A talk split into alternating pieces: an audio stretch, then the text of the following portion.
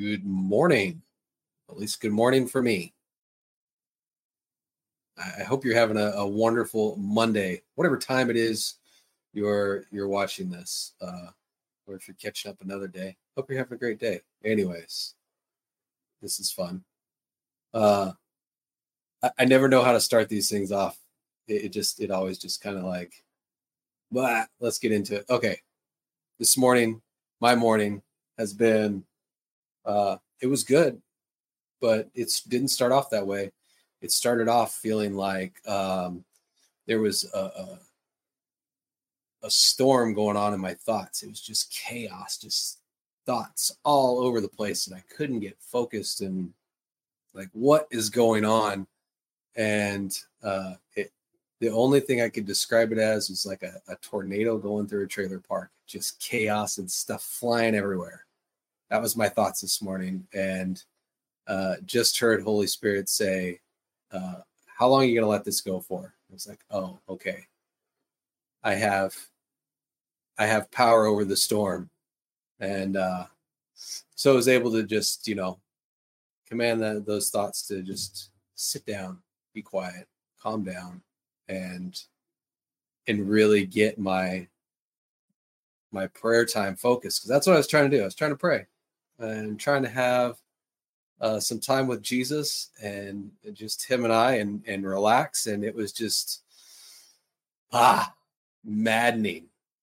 And so uh, if you ever find that happening to you, just take command of the storm, tell it to be still and and and be at peace and so anyways that that's that's how my my uh morning started off um, chaos in the brain. So, all right, let, let's get into this. Um, as I was preparing last week for um, for Sunday morning to to talk about the cornerstone, um, the subject of land as a divine responsibility popped up, and thought that would be a good topic for this morning.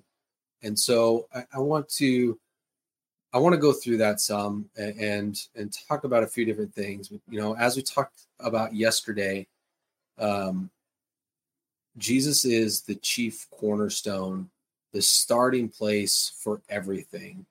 Uh, he is the truth that we can measure everything from, knowing that He is always placed correctly.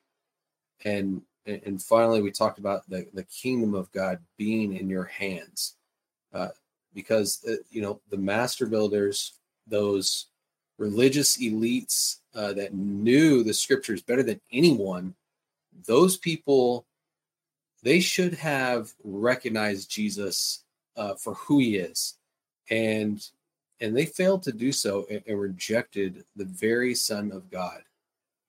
So, uh, as we have now rightly identify Jesus as the chief cornerstone in our lives, uh, the one that we can measure everything from.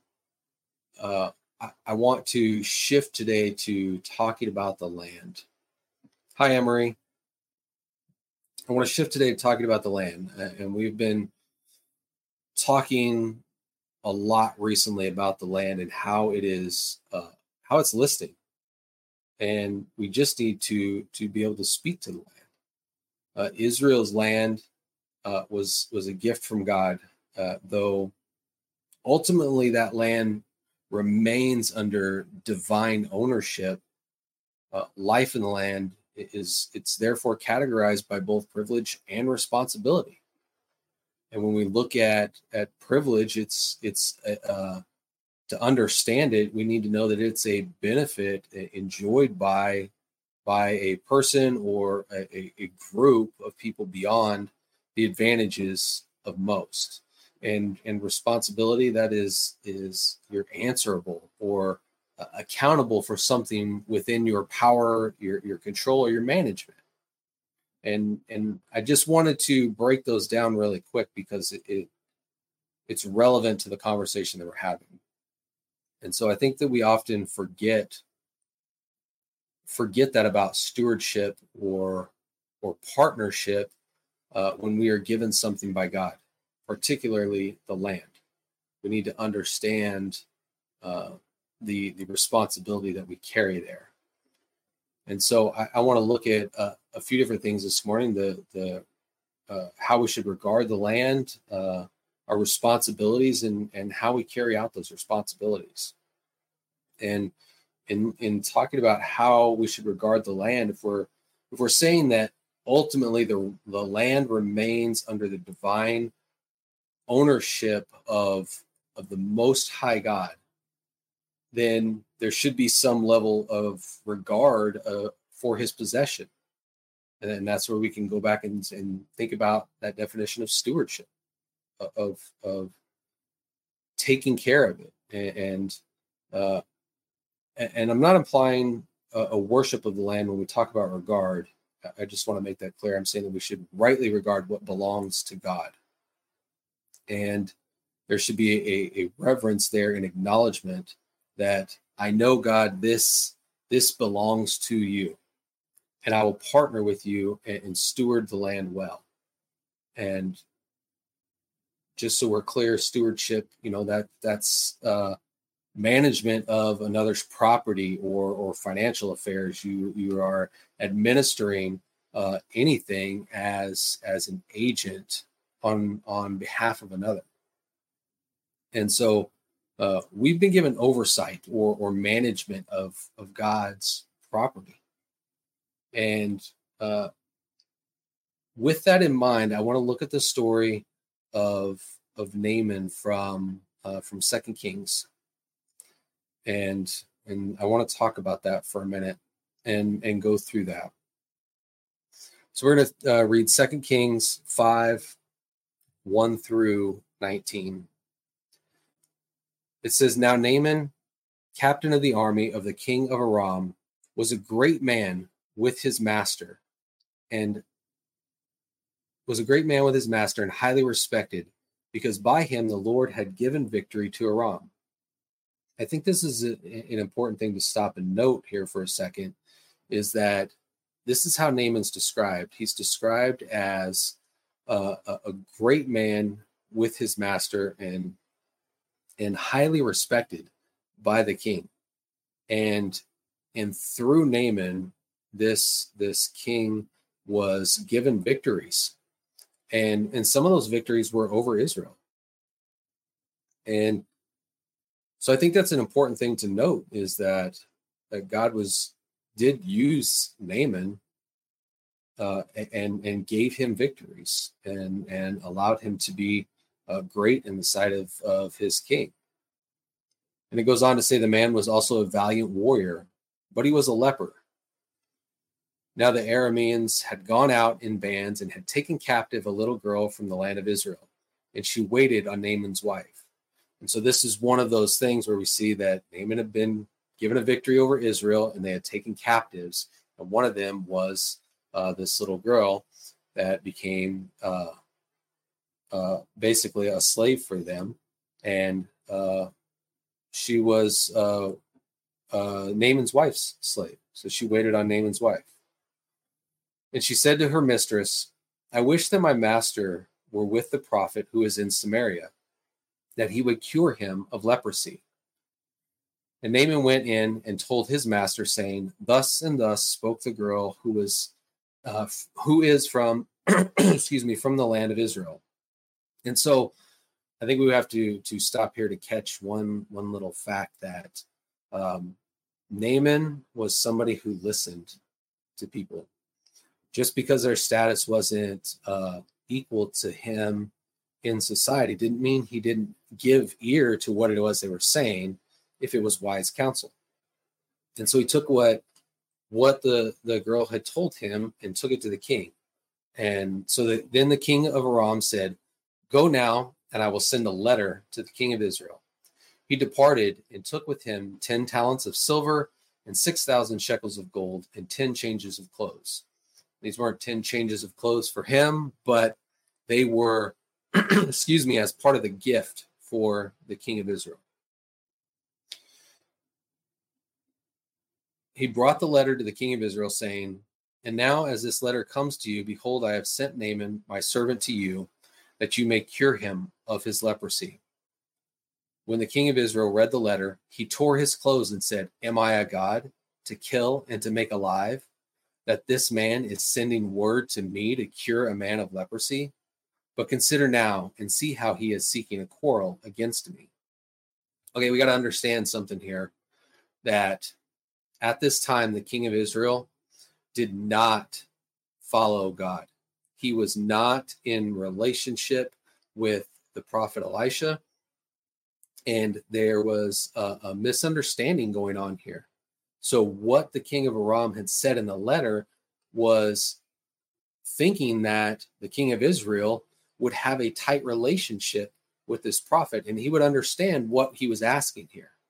He's not trying to set the king of Israel up to to not be able to do what's requested, which is healing Naaman of leprosy, and then be able to use that as a means to come against Israel and make war against them. That's not what this was about.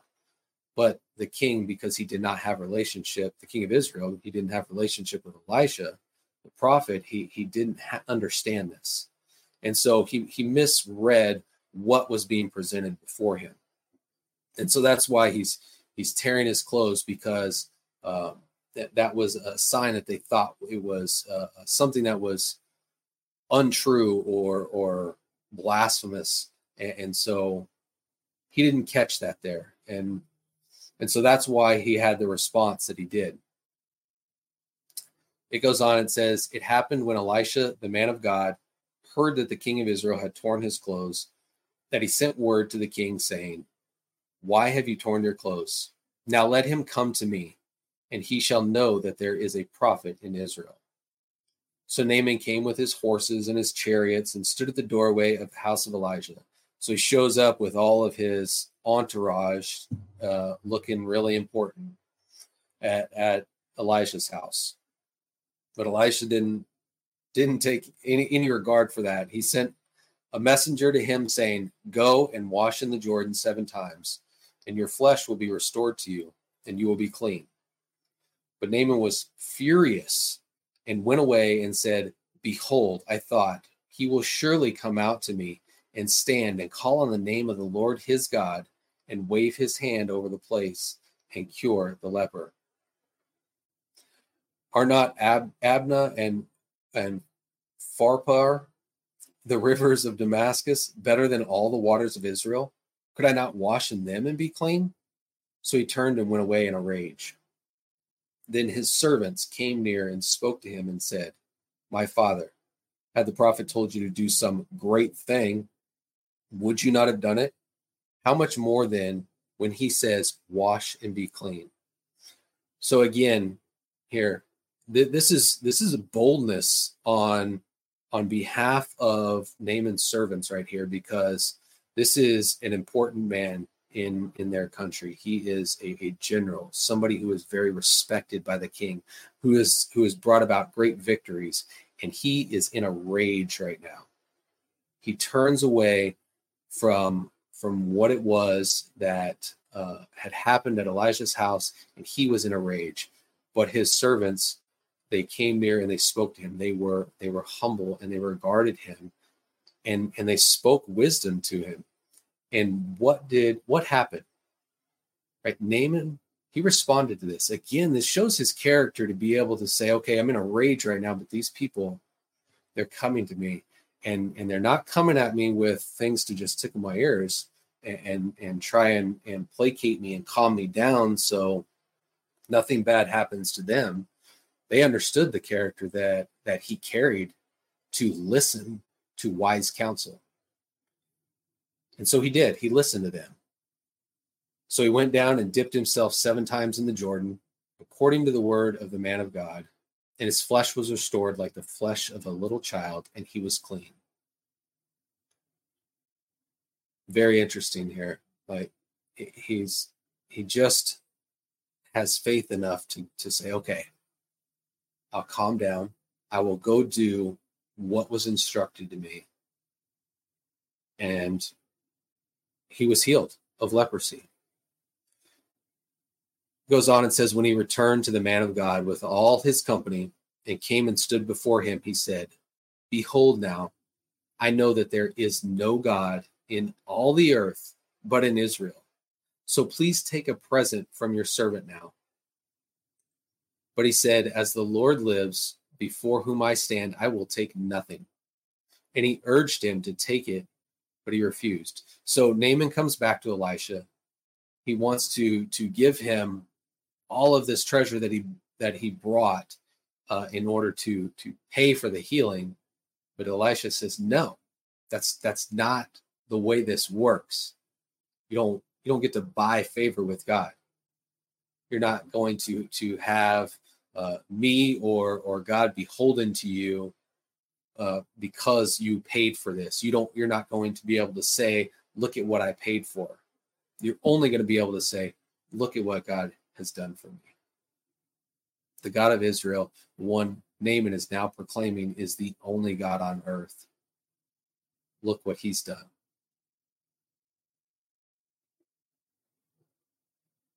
So Elisha refused, even after uh, um, Naaman urging him over and over, please take this. No, Elisha refused to to take that. He wasn't going to uh, uh, prostitute out God and the miracle and, and the deliverance from leprosy. So it goes on. It says, Naaman said, If not, please let your servant at least be given two mules load of earth for your servant will no longer offer burnt offering, nor will he sacrifice to other gods, but to the Lord. In this manner may the Lord pardon your servant. When my master goes into the house of Rimmon to worship there, and he leans on my hand, and I bow myself in the house of Rimmon, when I bow myself in the house of Rimmon, the Lord pardon your servant in this matter. He said to him, Elisha said to him, Go in peace. So he departed from him some distance. So this is the one of the beliefs that they had in in the ancient Near East was that they could uh, take Earth from a nation where there was a God over it, that nation, and be able to to worship that God through being on that ground, being on that earth. And so essentially, he wanted to take it back with him but he knew he had a, a, duty there as as part of this nation and that uh, it could end his life if he refused the the king um, leaning on his hand to to worship in this this temple. He didn't want to do it. He knew he had this duty, so it was kind of a, a um, I wouldn't say to to placate anything, but he wanted to be able to worship God and he wanted to be able to do so on the land that belonged to this nation. So he wanted to take that back to him. So there was a regard there for the land of God. Naaman was was regarding that in such a manner that he wanted to carry it with him. He wanted to be able to say, I am worshiping on the same land where I was healed yeah, it, it is incredible. It, it's it's it's an incredible thought to think that there was there was such a regard there that he would want to be able to continue to worship on that land. And so I think that's that's an important thing for us to catch. You can see the regard that Naaman has for the God of Israel, the one he says he, he now claims is the only God on earth. So what what does it look like for us to regard the land? It starts with our uh, understanding of who we are and what we're a, a facet of, and and believing it. And, and if you go back to yesterday, Andrew talked about um, it's our job to to see the things coming out of heaven, believe them, and then reach out and grab hold of them. Step out in faith.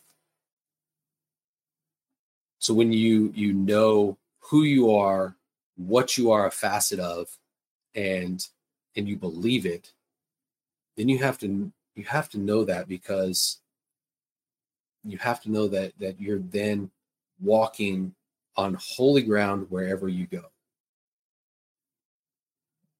Because of what happened at the cross, now we, we can say that we are carrying the the the holiness, the, the holy land of God everywhere we go, because everywhere we step becomes holy ground.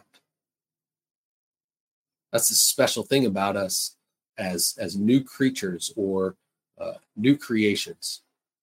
Right, when we step our feet onto a piece of ground, we carry authority there.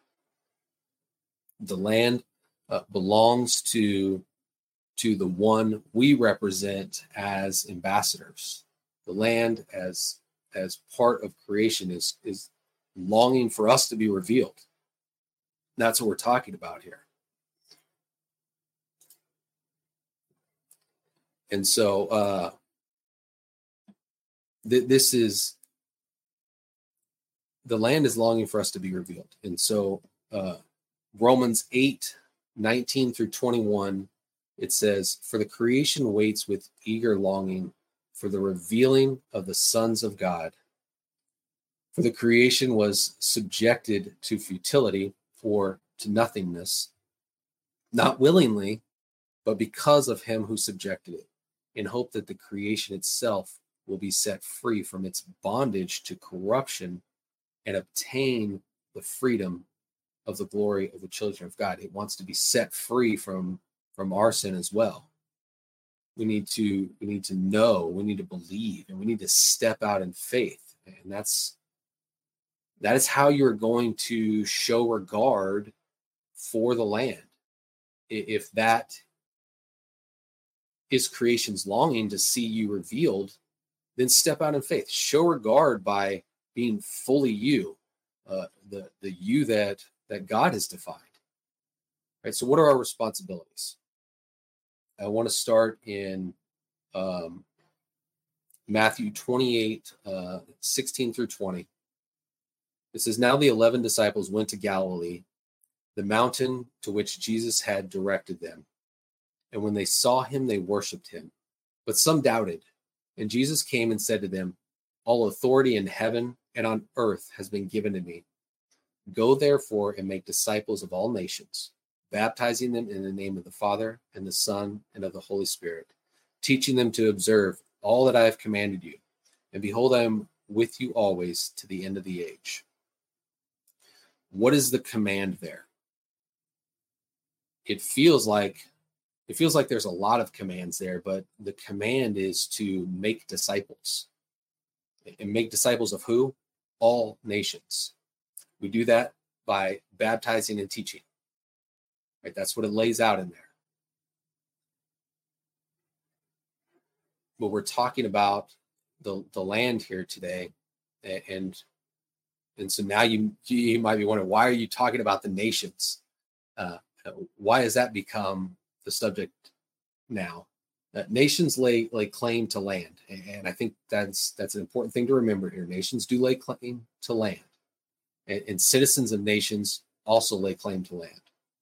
And right now, you could be considered to have dual citizenship in whatever country you're in, but also in the the kingdom of God. You are a citizen of the kingdom of God, the kingdom that is ruled by the King of all kings, uh, the kingdom that is ruled by the the Lord of all lords, the one uh, that has ownership of all lands, and and the one who has all authority is the one in whom you and I reside.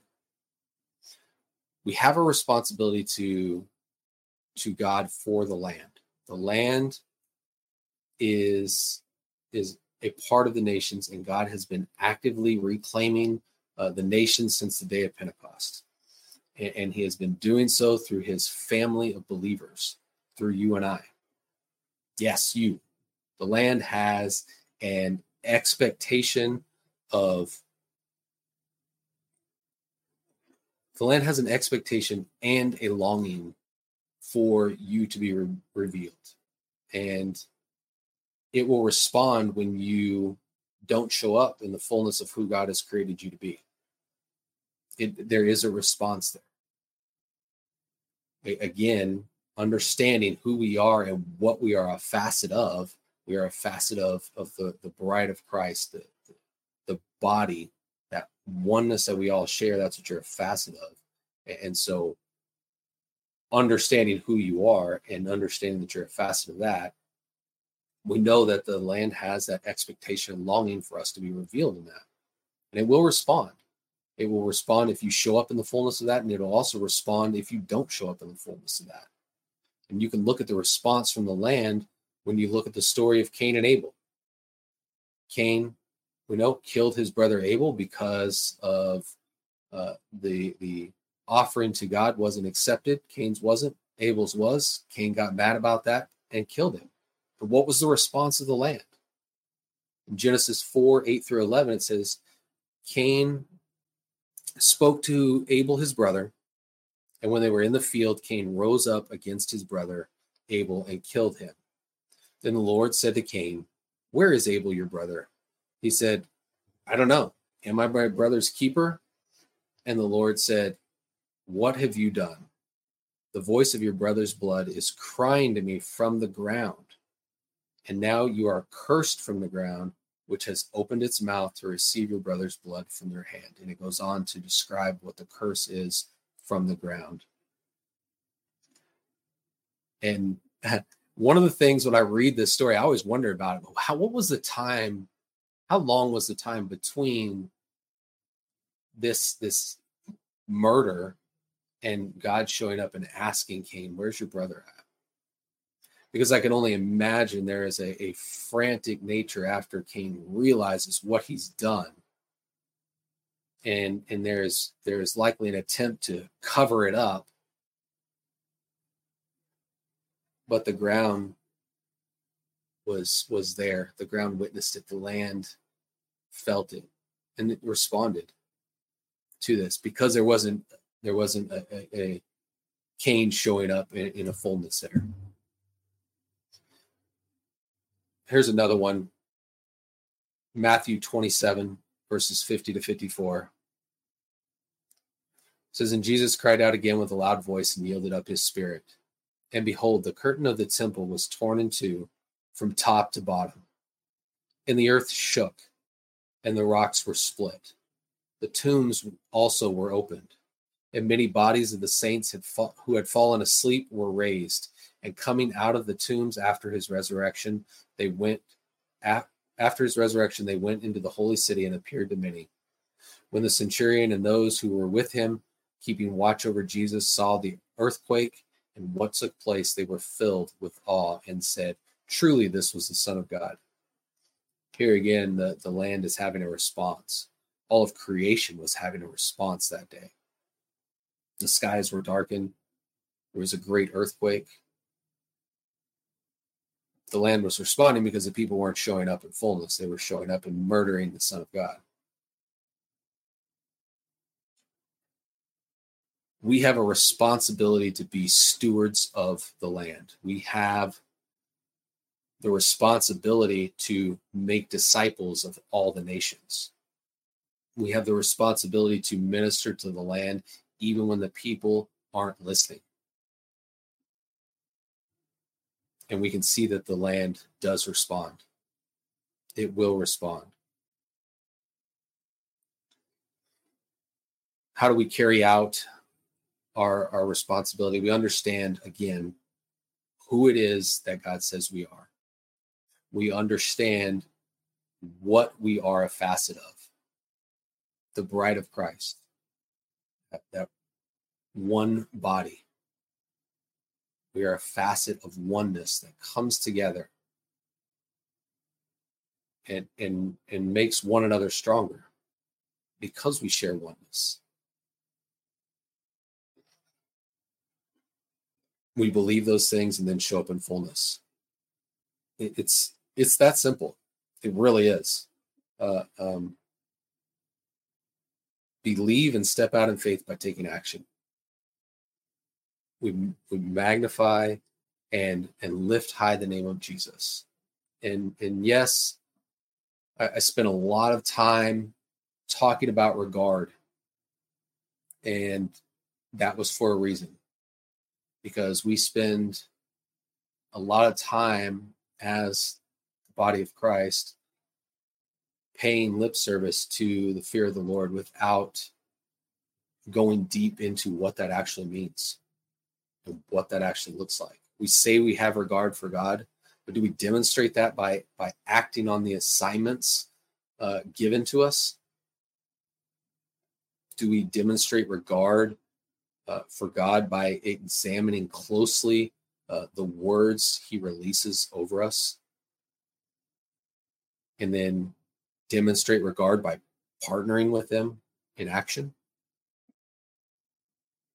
Do we demonstrate regard for God by, by looking after and managing His property well, the land?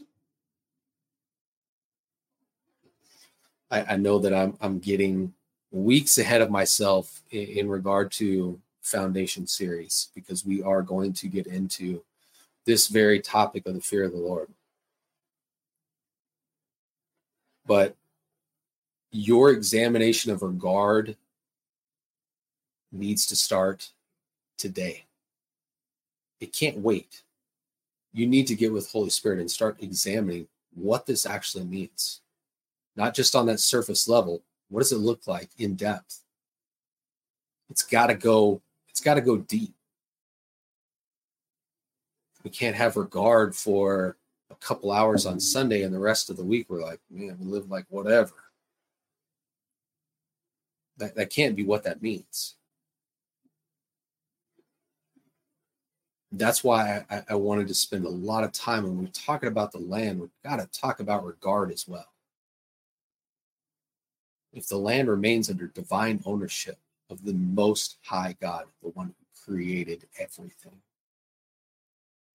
the one who created all the hosts of heaven, all of us here, we can't leave regard out of that.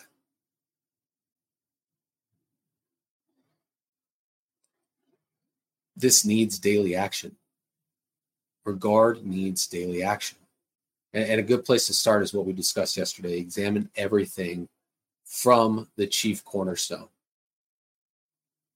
whose measurements and, and precise placement allow us to have the perfect place to start. He's the starting place for everything. You're not going to find uh, rejection in him because rejection is not the final word. And know that that his kingdom, the, the kingdom of God, is in your hands.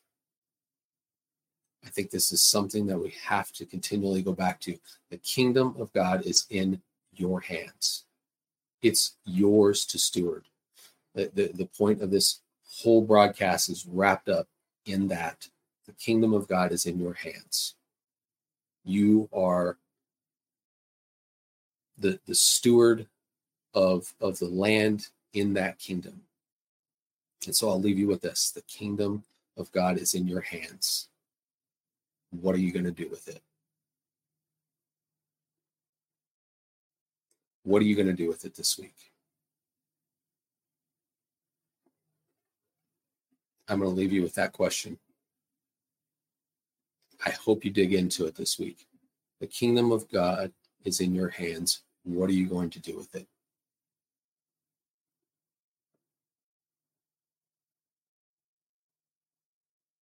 Love you all. Have a great week.